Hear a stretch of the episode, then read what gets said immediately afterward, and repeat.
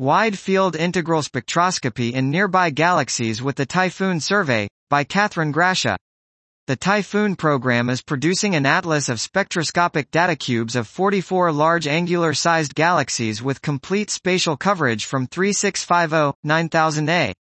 This survey provides an unparalleled opportunity to study variations in the interstellar medium, ISM, properties within individual HII regions across the entire star-forming disks of nearby galaxies.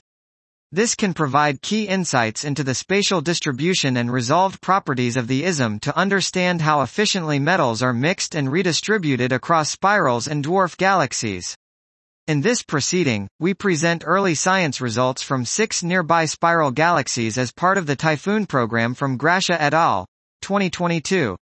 We use HIIPhot to identify the HII regions within the galaxy based on the surface brightness of the H-alpha emission line and measure variations of the HII region oxygen abundance.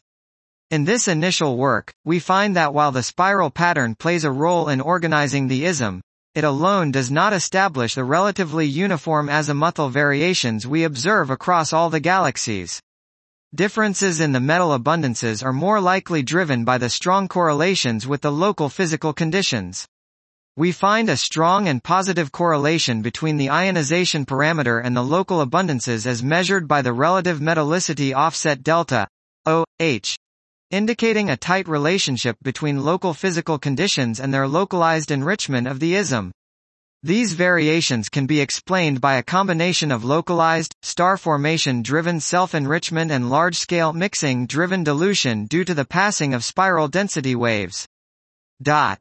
This was Wide Field Integral Spectroscopy in Nearby Galaxies with the Typhoon Survey, by Kathryn Grasha.